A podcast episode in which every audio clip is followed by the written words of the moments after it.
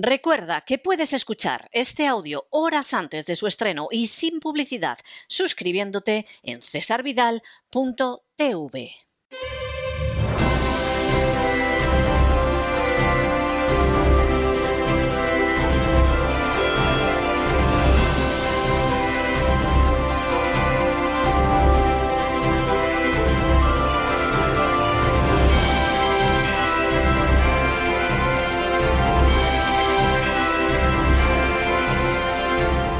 Candilejas, Teatro y Espectáculo con César Vidal.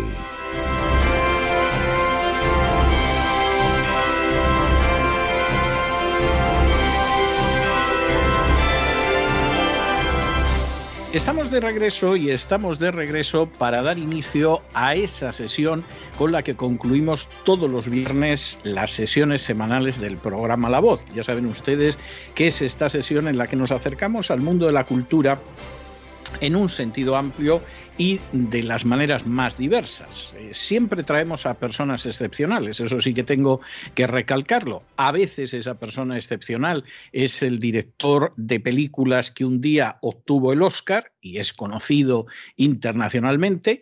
A veces es una persona cuyo ámbito de conocimiento pues se limita a lo local o a lo nacional y lo mismo es una figura del ballet, que puede ser una escultora, que puede ser un pintor, en este em, sentido varía, pero siempre es una persona absolutamente notable que merece la pena que ustedes escuchen si ya la conocen y si no la conocen que lleguen a conocerla porque efectivamente es algo que les va a enriquecer.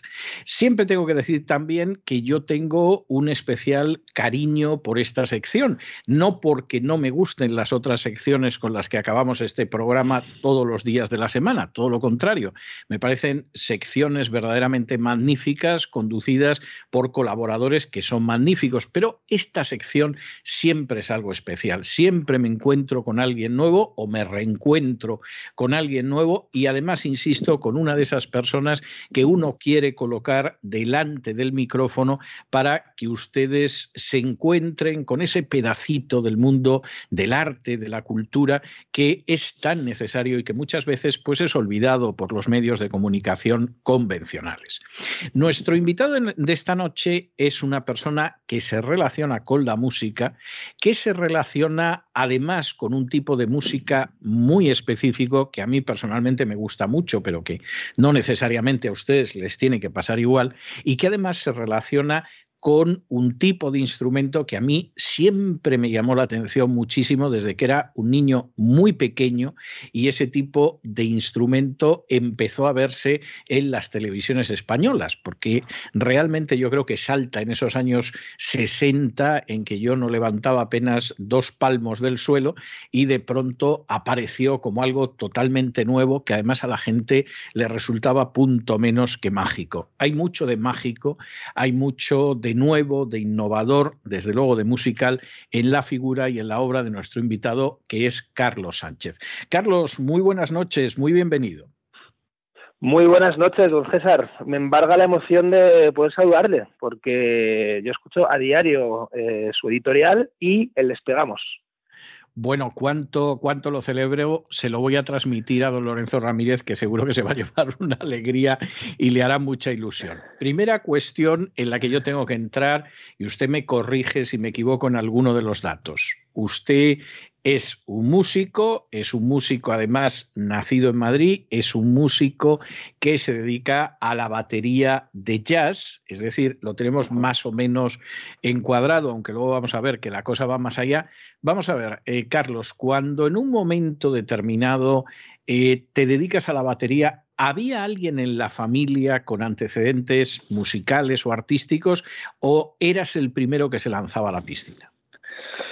Pues, eh, pues tiene mucha chicha la pregunta, porque mm, efectivamente soy el primero que se dedica a, la música. Aparte, yo vengo de una familia con una tradición, eh, no puede ser más lejana a la batería y al jazz. O sea, mi, abuelo era comisario de la Brigada Móvil,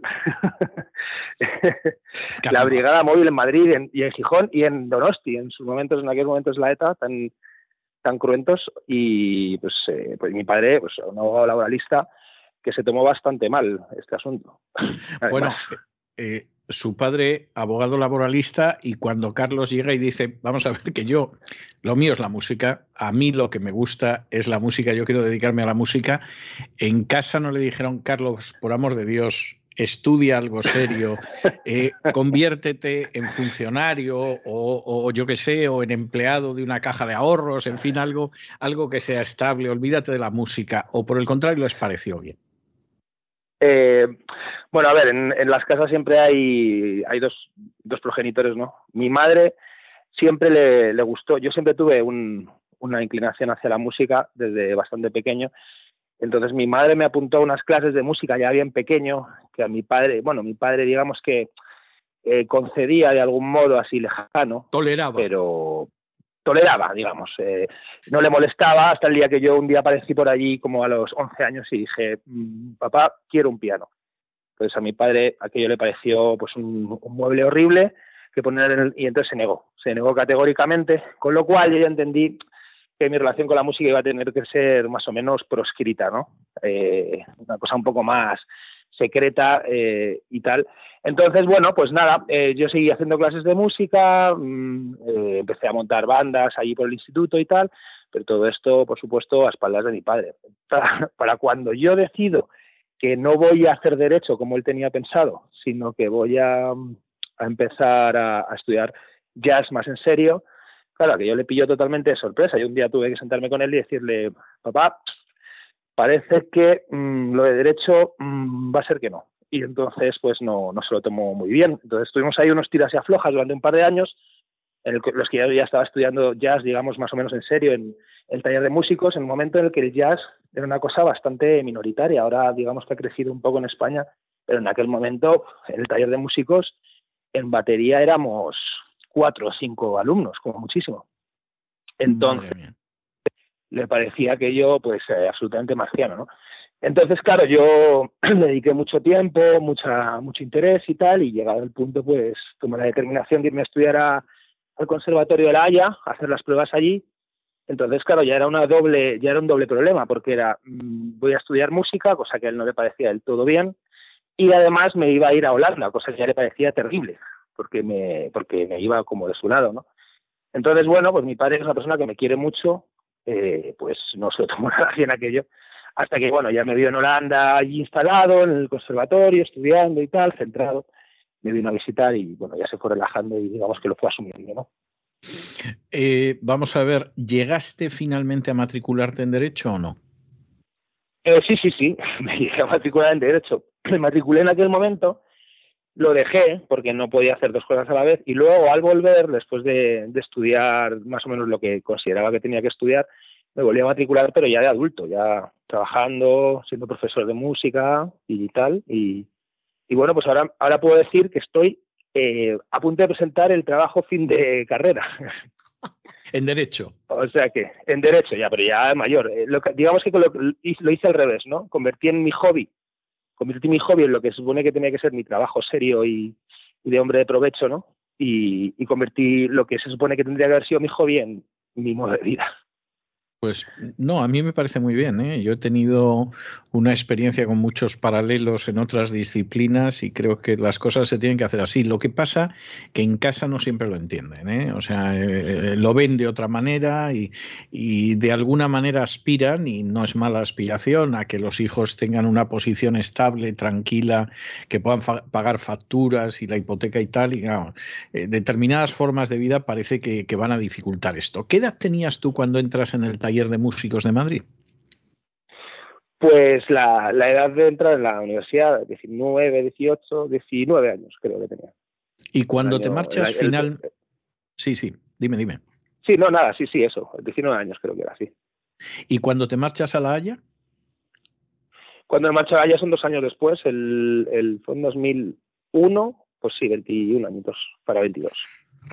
Es una edad muy juvenil, aunque cuando tenemos 21 años nos parece que ya somos bastante mayores, pero vas descubriendo que es una edad muy juvenil. Hay un momento, hay un momento en el que tú pasas de esos estudios de jazz a la producción musical y además pasas a la producción musical a ejercerla en el Reino Unido. ¿Cómo se da ese, ese salto de decir, bueno, yo estoy interpretando con la batería a decir, además me interesa la producción? Bueno, fue en el último año de, de, estudios en La Haya que tuve la suerte de conocer a bueno, unos, unos chavales que estaban haciendo un intercambio, una gente que venía de Berkeley, eh, una, universidad muy prestigiosa en Estados Unidos, en Boston. Eh, y entonces estaban en año de intercambio y ellos tenían una productora en el Reino Unido precisamente. Entonces, eh, pues bueno, me propusieron, me propusieron hacer un, disco en conjunto, con, yo tenía un cuarteto de jazz en aquel momento que se llamaba Tamas Quartet, y, nos propusieron hacer un disco en conjunto, ellos eran fundamentalmente productores de música electrónica, entonces para mí era un mundo absolutamente desconocido, ¿no? Cuando empezamos a trabajar y, o sea, yo era una mujer absolutamente analógico, no sabía nada de ordenadores ni nada de producción musical, entonces me apasionó la manera de trabajar porque era absolutamente diferente, no tenía nada que ver Mm, eh, la manera de, enfocar las canciones, eh, la manera de trabajarlas.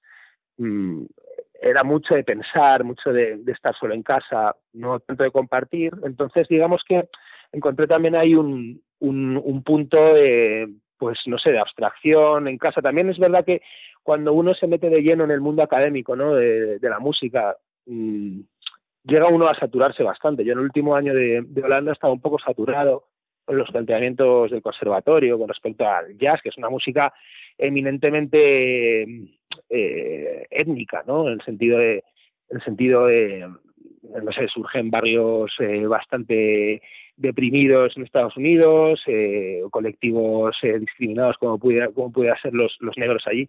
Entonces, de repente, esa disonancia ¿no? entre el mundo académico del jazz y, y, y, sus orígenes y tal, me, estaba generando, no sé, una cierta contradicción interna y de repente un agobio, sí, un cierto agobio, ¿no? ¿no? No llegaba a entender muy bien. Entonces de repente la música electrónica mm, me pareció que estaba infinitamente más, ¿cómo decirlo?, liberada de este tipo de ataduras académicas. Entonces me interesó muchísimo. Entonces me, fue un gusanillo que, que me picó a mí y, a, los, y a los miembros del, del cuarteto con el que estaba tocando en aquel momento. ¿no? Todos acabamos de algún modo eh, tirando hacia la producción o por lo menos muy interesados, muy, muy implicados.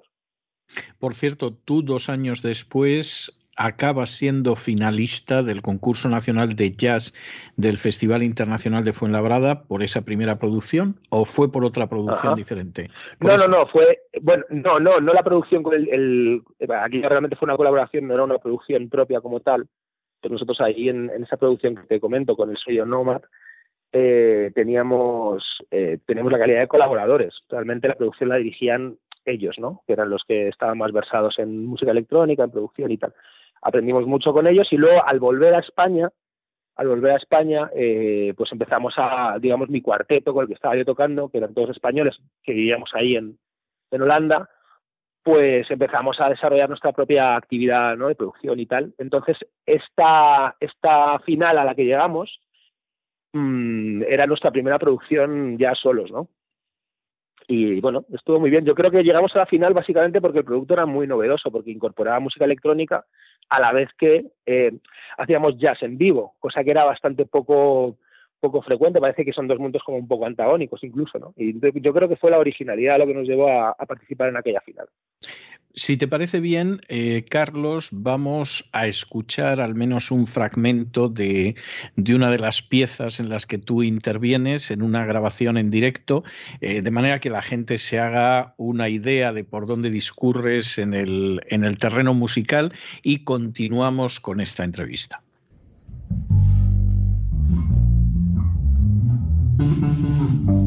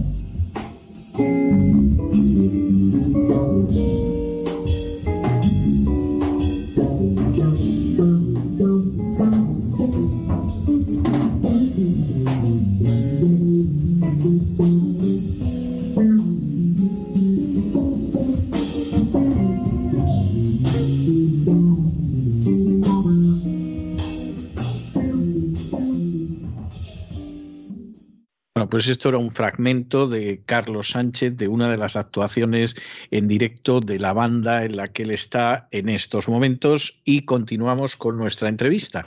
Vamos a ver, hay una cosa que, llama mucho la atención cuando uno examina tu trayectoria. Tú eres una persona muy joven, eh, eres un baterista de jazz y de funk y has realizado giras y has grabado con multitud de bandas y de artistas que no solo son españoles, sino que también son extranjeros. Es decir, tú has estado con Rick Moll, con Rubén Altinay, con Aaron Pozón, con Ángel Rubio, con Peter Shen, con Tony Rivera, en fin, podríamos casi pasarnos buena parte de la entrevista citando bandas y citando personas.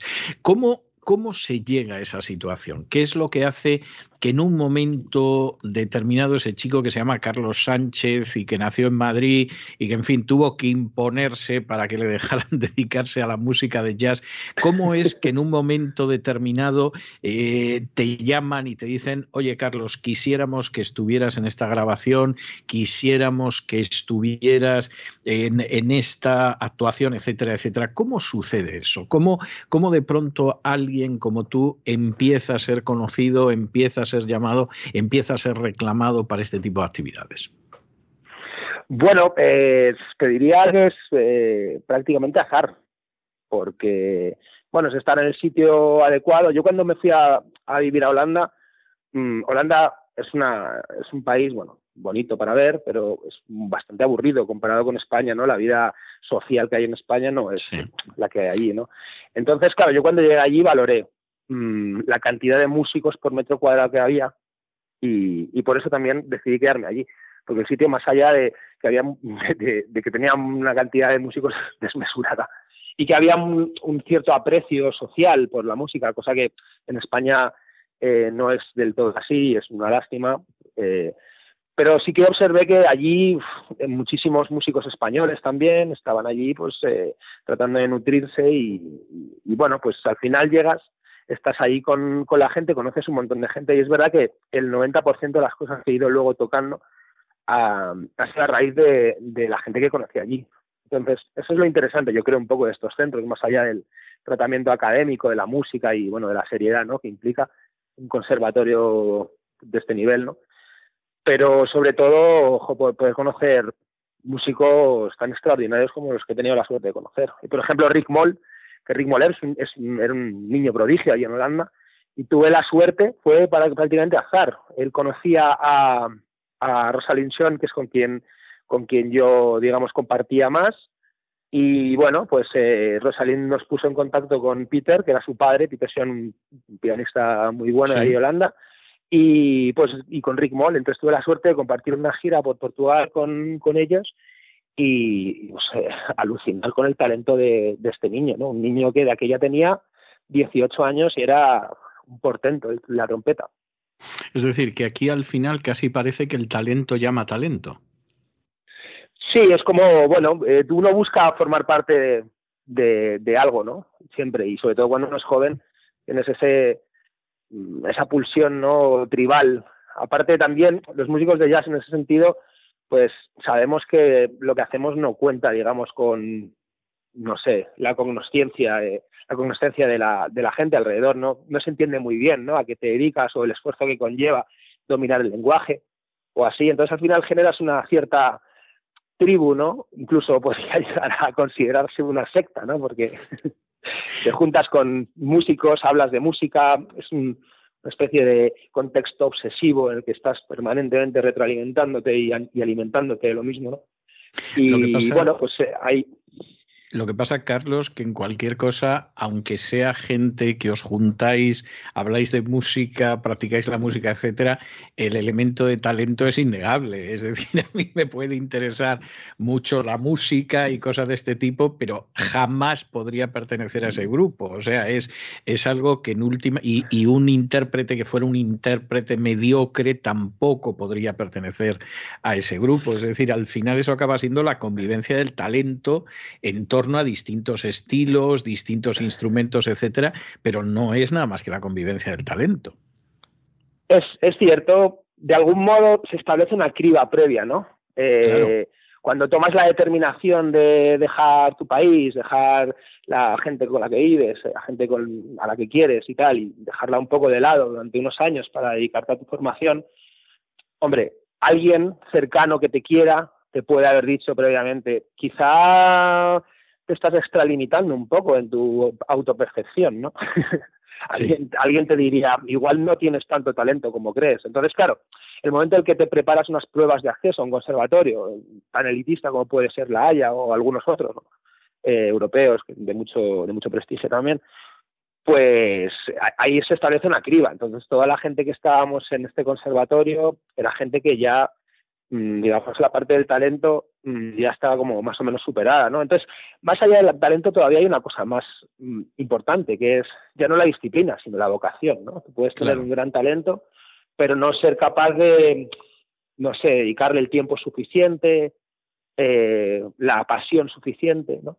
Entonces, al final, la disciplina, el talento, la vocación o, o el disfrute también son talento. Entonces, cuando llegas a ese punto, todas esas personas ya digamos que tienen eso. Entonces el talento es una suma de, muchas cosas, ¿no? No solo es la capacidad de tocar, ¿no? Sino la capacidad de gozar, la capacidad de, amar lo que haces, la capacidad de esforzarte por ello sin esperar que ello te repercute de ningún modo, ¿no? No, no proyectarte el futuro de lo que yo seré para los otros, sino lo que yo estoy aportando a esta cosa que tanto amo, ¿no? Entonces ese punto digamos que es el que yo creo que hace que te juntes con gente que vibra en una frecuencia similar, digamos. Hace años, cuando digo hace años, estoy hablando de posiblemente más de un cuarto de siglo, yo estaba en, en Estados Unidos y en uno de los canales de televisión, no recuerdo desde luego en estos momentos cuál era, había una persona que todas las semanas entrevistaba a un actor o a una actriz. ¿Eh? Generalmente eran actores y actrices muy conocidos. Y, eran entrevistas interesantes por lo que contaban de esa persona, pero recuerdo que en concreto ese día estaban entrevistando a Alec Baldwin que en aquel momento estaba en la oh. cresta de la ola. Y en un momento determinado, quien lo entrevistaba le dice, bueno, ¿qué consejo le daría usted a una persona que quisiera ser un actor? Y Alec Baldwin le dio una respuesta que a mí me llamó mucho la atención, porque dijo, bueno, primero lo que tiene que saber es si quiere ser una estrella o si quiere ser un actor. Si quiere ser una estrella es muy sencillo, porque la estrella se limita a leer los guiones que les trae su representante en Hollywood. Y luego el producto es mejor o peor, pero es una estrella de Hollywood. Dice, el actor muchas veces es una persona que trabaja en un supermercado, que trabaja en una gasolinera, que trabaja en un banco y llega el fin de semana e interpreta a Arthur Miller, interpreta a William Shakespeare, interpreta a Tennessee Williams y efectivamente sabe lo que es ser un actor.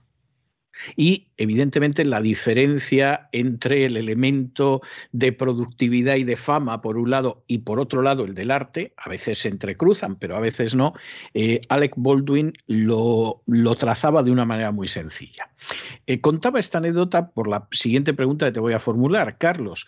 Eh, en un momento determinado, tú que te estás moviendo como baterista de jazz y de funk y que giras y grabas con bandas y artistas, etcétera, etcétera, etcétera, al final esto te permite vivir o uno tiene que buscar otro tipo de muletas económicas para poder hacer aquello que uno ama, que siente, que está dentro de, su corazón, aunque esas maletas, eh, perdón, esas muletas también estén relacionadas con la música.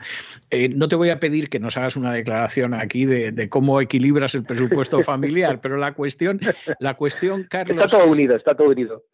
pero la cuestión es, bueno, Carlos, vamos a ver, y en esta situación en que tú has renunciado a la posibilidad de ser un funcionario, de trabajar en una caja de ahorros o cosas serias que dice la gente y te lanzas por el mundo del jazz y del funk, eh, ¿con esto acabas viviendo o, al final acabas desarrollando otro tipo de facetas que te permitan entregarte de todo corazón a aquello que amas y al mismo tiempo pues que no falte la comida en casa, poco por caso?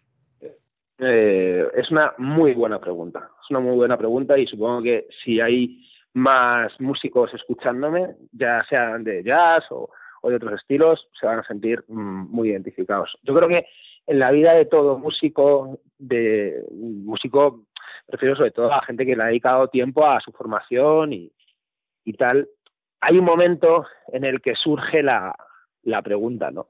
En plan, yo quiero, ¿yo de qué quiero vivir? Porque claro, yo empiezo a tocar y, el sueño de todo músico joven es pues, tocar en directo, y, bueno, pues eh, hacer conciertos muy importantes y tal, ¿no? Pero claro, llega un momento que te das cuenta que tocas un estilo que es muy minoritario, ¿no? Pero tú lo amas, lo amas profundamente. Entonces, mm, te cuesta mucho renunciar a ese amor que sientes por el estilo que tocas, ¿no?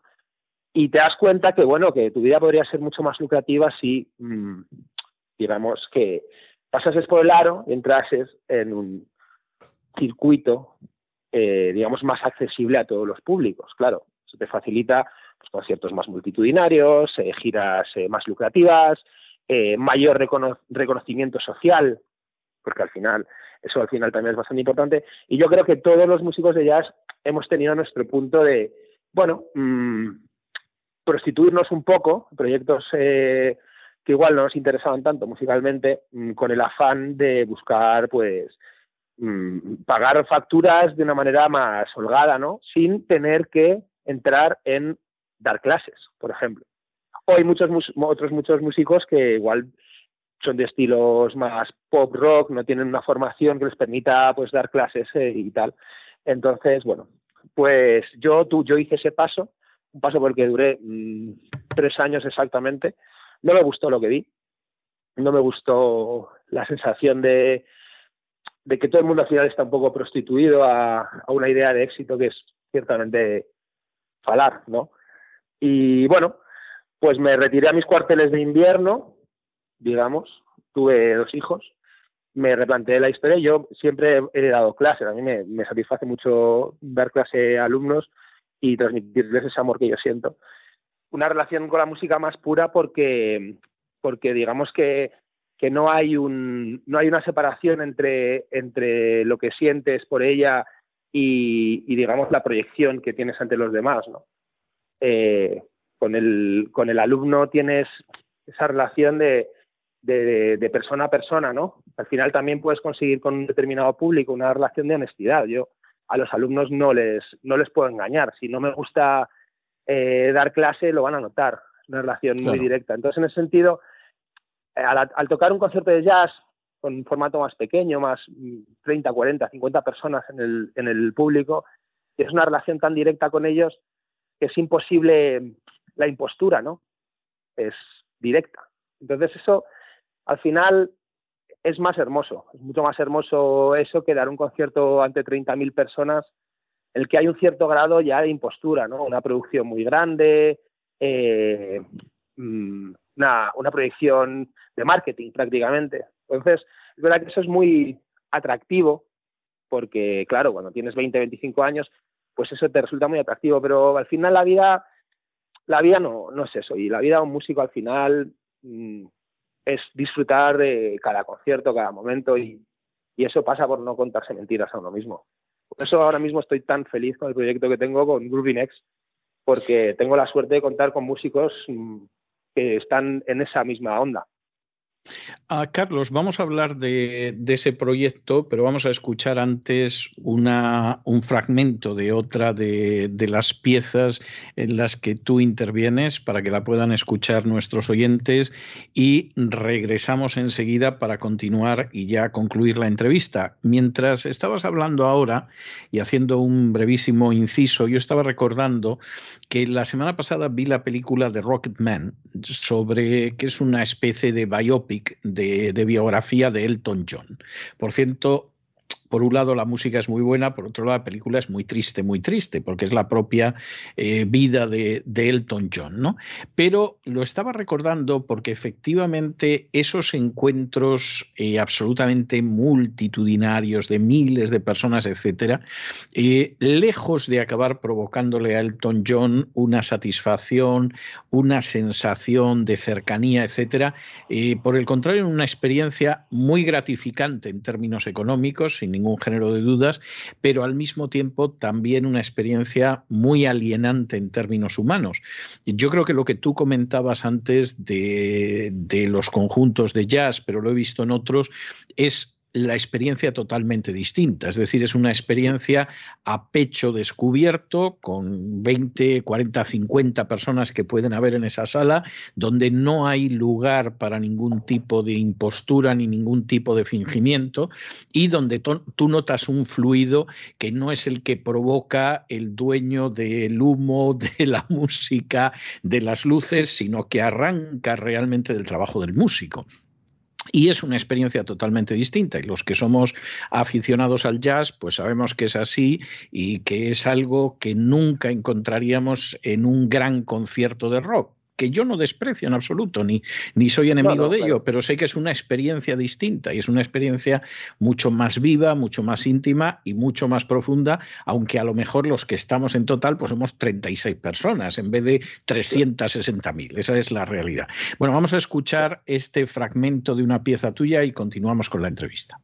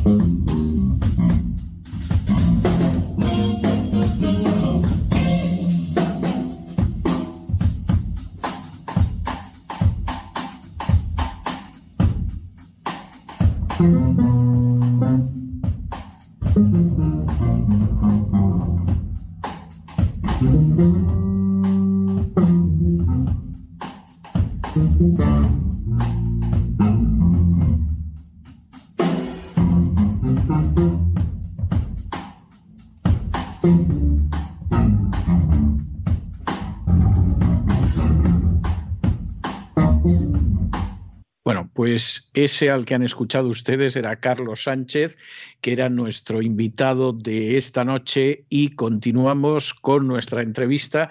Y antes de despedirnos y hablar del Rocketman y del Elton John, nos estabas diciendo eh, el trabajo que ahora mismo estás desarrollando en, en tu banda, en tu conjunto. Háblanos de esto, Carlos, por favor.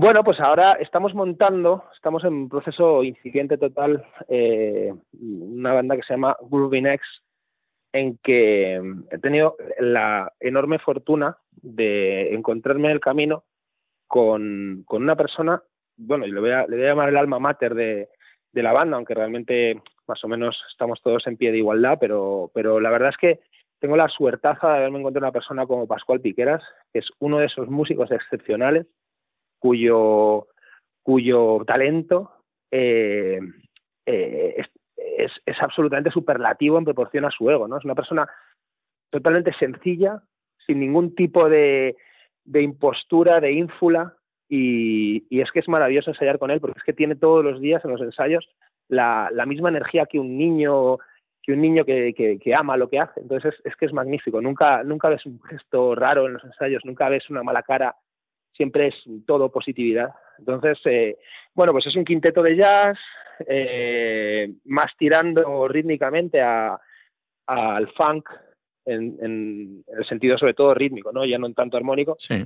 Y bueno, son proyectos, son canciones, muchas de ellas originales, algunas eh, pues covers que nos traemos a, nuestro a nuestro lado, ¿no? de, pues de clásicos del jazz, de clásicos del funk y tal.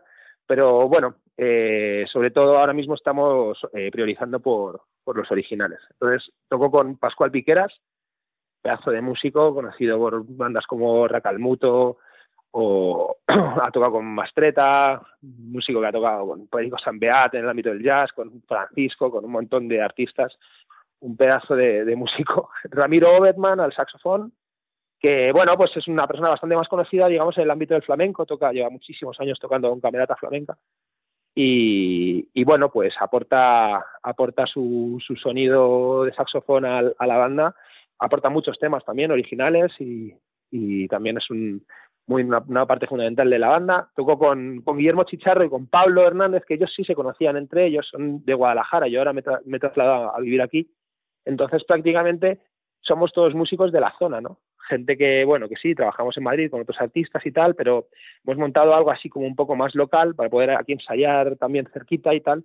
Eso también eh, facilita el calor humano, ¿no? Al final no tiene que estar permanentemente trasladándose a Madrid, con todo lo que implica y tal, buscando locales de ensayo allí. Entonces, bueno, pues eh, Guadalajara es una ciudad bastante cerquita de Madrid, eh, así que podemos tocar por Madrid, pero podemos ensayar aquí, es fantástico. Está muy bien. Y nada, muy feliz muy feliz con este proyecto y bueno, un poco la línea de, de lo que hablábamos antes, ¿no? Eh, las ambiciones son puramente artísticas y la gente que viene a ver nuestro concierto pues tiene esa cercanía, ¿no? Eh, no hay marketing de ningún tipo, somos unos tipos que amamos lo que, lo que hacemos, subimos ahí, tocamos, no nos disfrazamos de nada, nos vestimos como nos vestimos normalmente el día a día y establecemos una relación lo más honesta que podemos con los músicos en relación con lo que decías de Rocketman, me ha parecido muy interesante y me ha recordado una película que me ha gustado mucho, que he visto hace no tanto, con el gran Michael Keaton llamada Birdman, no sé si la, la, habrás visto. Sí, sí, la he visto. Entonces establece un poco también ese, eso que decías, ¿no? De la estrella de Hollywood, ¿no? La diferencia entre una estrella y un actor. Entonces ves a, una estrella que ha sido eh, pues el protagonista de una película de superhéroes y tal, que, que de repente se, se, se se pone en la tesitura a sí mismo de probarse si es verdaderamente un actor y tratar de llevar al teatro a Tennessee Williams, ¿no? y, el problema que tiene, ¿no? De, personalidad, de, de, soy realmente un actor, soy una estrella, ¿qué soy? ¿no? Exactamente. Ese problema de identidad. Eh, pues yo no tengo ese problema, digamos. No, no, lo cual es una gran suerte, pero además yo diría que no solo es una gran suerte para ti, es una gran suerte para la gente que vive contigo y es una gran suerte para la gente que va a escucharte. No, no, te lo digo en serio. Vamos a ver, yo he conocido eh, mucha gente del mundo del cine y del teatro y de la música y desde luego no solo en España, aquí en Estados Unidos y en otros países y efectivamente no es igual la persona que disfruta tremendamente de lo que hace, que ama lo que hace, que se entrega a ello y que bueno, lo otro pues son consideraciones bastante secundarias, esa es la realidad, no es igual esa persona ni para él, ni para los suyos, ni para la gente que, que se deleita con su arte, que la persona que en un momento determinado decidió convertirse en lo que haya que convertirse para salir en las pantallas, en los papeles o en las tablas. O sea, y yo he tenido ocasión de verlo y he visto gente de talento que efectivamente su talento lo mal alquiló en su momento, eh, posiblemente en términos económicos, en algunos casos, no en la mayoría, pero en algunos casos les vino bien, pero al final he visto gente que, que se ha malogrado o sea, realmente ha malogrado ese talento porque había cosas que estaban por delante del amor al arte que, que había sentido en unos inicios. Y luego he visto gente que a lo mejor es mucho menos conocida, que no te va a aparecer en uno de los programas de horario privilegiado de la televisión, etcétera, etcétera, que no es tan conocido, puede pasear por la calle sin que la gente lo pare, etcétera, etcétera, y que sin embargo es gente con una vida tremendamente plena, que ha hecho unos aportes al arte auténticamente extraordinarios y que luego sí, ocasionalmente le dan un premio de algo, una distinción de algo, pero nunca ha trabajado por eso ha trabajado por un arte que sentía y que efectivamente amaba y al que había entregado sus horas. Eh, Carlos, dos cuestiones que, a mí me parecen importantes. Primera, ¿en qué estás ahora y en qué estáis ahora? Y segunda, ¿qué no has hecho hasta ahora que sin embargo te gustaría en algún momento poder hacer en este terreno de la música? Uy, uy, muy, muy buena pregunta la segunda. Muy buena pregunta. Puedes empezar. Por a ver, ¿en qué estamos? Vamos por la primera. Ahora estamos, bueno, eh, como te decía, eh, estoy muy ilusionado con el proyecto de Groovy entonces ahora mismo es mi prioridad artística número uno. Tengo otras cosas que voy a tocar, eh, bueno, que son un poco secundarias, no porque no me gusten, sino, bueno, porque mi papel en ellas es mm, más secundario, un poco como sideman o como músico de apoyo, colaboración, etcétera. Eh, entonces, el, 16 de, mayo tocó en Valencia en un festival de Stoner. No recuerdo el, el lugar, eh, lo tenía que haber mirado antes. Vengo sin estudiar, muy mal. Y, tocó con una, banda que se llama Electric Valley, que es una gente que en Stoner, en el, el rollo del, Stoner, están bastante, bastante valorados, pero bueno, vuelve a ser un poco lo mismo, ¿no? El Stoner es un pues un estilo más o menos minoritario. Pero yo, recomiendo a todo el mundo que vayan a YouTube y busquen Electric Valley porque no tiene desperdicio. Y luego, pues el 29 de mayo tocó con Groovy Next en, en MOE, en la sala MOE, en Alberto Alcocer, que es una sala, pues eh, un clásico de, las salas de jazz de Madrid. Y, bueno, pues ahí quien se quiera acercar a conocernos, pues pues está invitadísimo. Seremos, seremos eh, pocos, pero será calorcito y, lo pasaremos bien. Repítenos, la segunda por favor, dónde es eso. No, no, Carlos, repítenos otra ah. vez dónde es eso, que tengo mucho interés en que nuestros oyentes se queden con ello y vayan. Pues es la sala Mo, Moe, Mou, no es la taberna de Mou de, los Simpson, es la sala Mou en la calle Alberto Alcocer. No recuerdo ahora mismo el número, pero sé que está mm, cerca de, bastante más cerca de Cuzco, de la plaza de Cuzco en Madrid. Y, eso es el 29 de mayo a las nueve y media de, la noche. Eh, nos lo pasaremos bien, el que se quiera acercar. Y bueno, pues nada, si, si, si alguien llega, si alguien llega allí gracias a haber escuchado este programa estaré encantado en saberlo, porque eso querrá decir que es, una persona bien informada, con toda seguridad. Así que me encantará compartir con él. En Alberto, Alberto 32, eso es. Muy bien, perfecto. Perfecto. Bueno, y ahora háblanos de eso que te gustaría que en algún momento se cruce en tu futuro y que todavía no ha llegado. Pues es que mi grado de satisfacción en la música es bastante elevado, entonces no, no tengo la sensación, hombre, me gustaría, mm, a mí me gusta mucho el flamenco, es un estilo que, he estudiado en la intimidad, pero no, nunca he tenido un proyecto de flamenco, flamenco jazz, eh, así que en el que haya participado.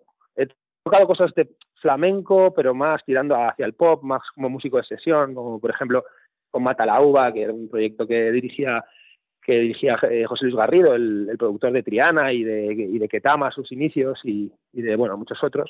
Pero ya estaba más cercano al pop, el lenguaje era más parecido al pop. Me gustaría hacer algo entre el jazz y el, y el flamenco. Y, y bueno, pues eh, igual tengo que coger y, preguntárselo a Ramiro si estaría interesado en, en, montar algo nuevo. Lo que pasa que, claro, él ya lleva tantos años tocando con camerata flamenca que igual le pasa lo mismo que a mí, pero al revés, ¿no? Igual él pretende huir hacia otros estilos y, y igual no confluimos.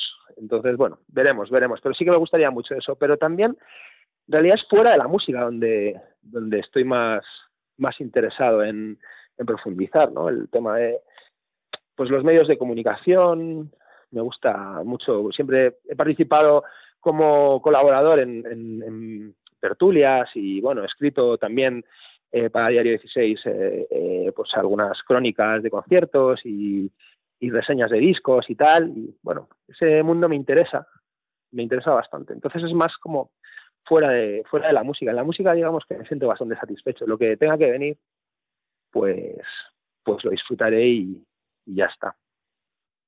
Bueno, me parece fantástico. Yo creo que además tienes una actitud frente a lo que es la vida que, que en realidad es una de esas actitudes que facilita en la medida que depende de nosotros el ser felices, porque hay cosas que lamentablemente no dependen de nosotros. Como decía Benjamin Franklin, lo único seguro en esta vida son los impuestos y la muerte. En fin, lo cual suena, muy tétrico, suena muy tétrico, pero es verdad que, que en esta vida no sabes lo que te va a pasar en el siguiente minuto. Pero evidentemente una persona que ha encontrado esa razón de ser en una actividad artística, en tu caso, que además es consciente de hasta qué punto el éxito y el fracaso son dos impostores, como decía Roger Kipling, porque hay cosas más importantes y que además eh, se plantea que tampoco una sola cosa es el polo sobre el que debe de girar nuestra vida. Hombre, pues ha ido comprando papeletas para que le toque la felicidad. ¿eh? Luego está por ver, pero de momento el número de papeletas es un número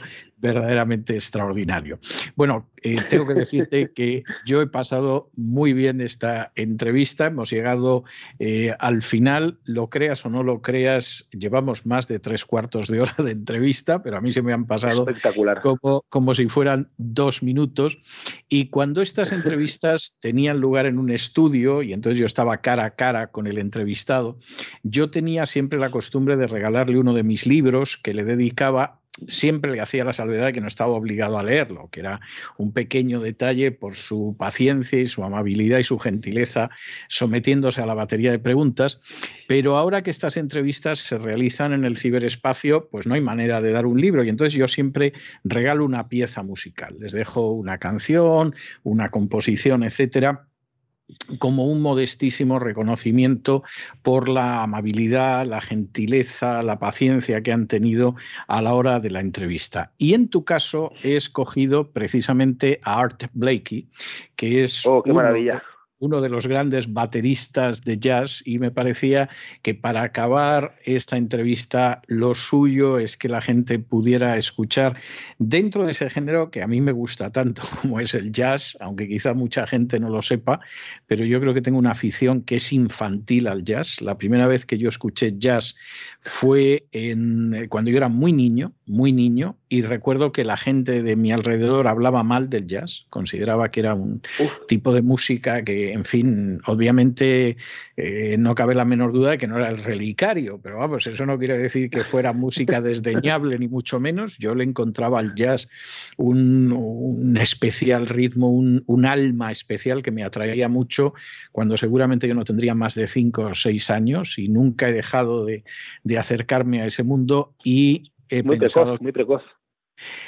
Bueno, pero es que era muy niño y fue seguramente cuando el jazz apareció con cierta fuerza en España, entre otras cosas porque había una sola televisión pero yo no sé si porque había solo una televisión o porque en última instancia esa televisión no pretendía ganar dinero, pues había espacios culturales. Entonces, los sábados al mediodía, si no me falla la memoria, había un espacio de jazz que duraba media hora y donde uno escuchaba música de jazz muy buena. Había mucha gente, esto sí tengo que reconocerlo, que no les gustaba, que les parecía un rollazo la media hora de jazz que les encasquetaban el, sábado al mediodía, inicio de la tarde, en intolerable esto. Eso fue precursor del jazz entre amigos de unos años después, pero era una época en la que efectivamente podías escuchar música de jazz en, televisión y, era un aporte cultural como era el teatro del Estudio 1 o como eran otras cosas. Es decir, la televisión no solo aparecían los aduladores del régimen y los partidos de fútbol, sino que además había programas culturales y uno era de jazz. Siempre hubo uno de jazz. Y yo me aficioné en aquel entonces, efectivamente, de manera muy precoz. Bueno, pues yo te dejo con Art Blakey y su batería y espero que nos encontremos en algún momento en el futuro y que sigas con ese espíritu de amar aquello que, que tú descubriste que te llenaba, de no prostituirlo por razones comerciales o por razones de fama y de complementarlo además con otras cosas, porque es muy posible que eso en última instancia permita que en la lotería de la vida te pueda salir un número marcado con la felicidad. Muchísimas gracias por todo y un abrazo muy fuerte. Muchísimas gracias a ti también y espero que nos encontremos pronto, efectivamente. Y con esta excelente música de jazz hemos llegado al final de nuestra singladura de hoy del programa La Voz. Esperamos que lo hayan pasado bien, que se hayan entretenido, que hayan aprendido incluso una o dos cosillas útiles. Y los emplazamos para el lunes de la semana que viene, Dios mediante, en el mismo lugar y a la misma hora. Y como siempre, nos despedimos con una despedida sureña. God bless you. Que Dios los bendiga. El programa La Voz es una producción de Artorias Incorporated y al amparo del derecho a la libertad de expresión no se hace responsable de las opiniones vertidas en el curso del mismo.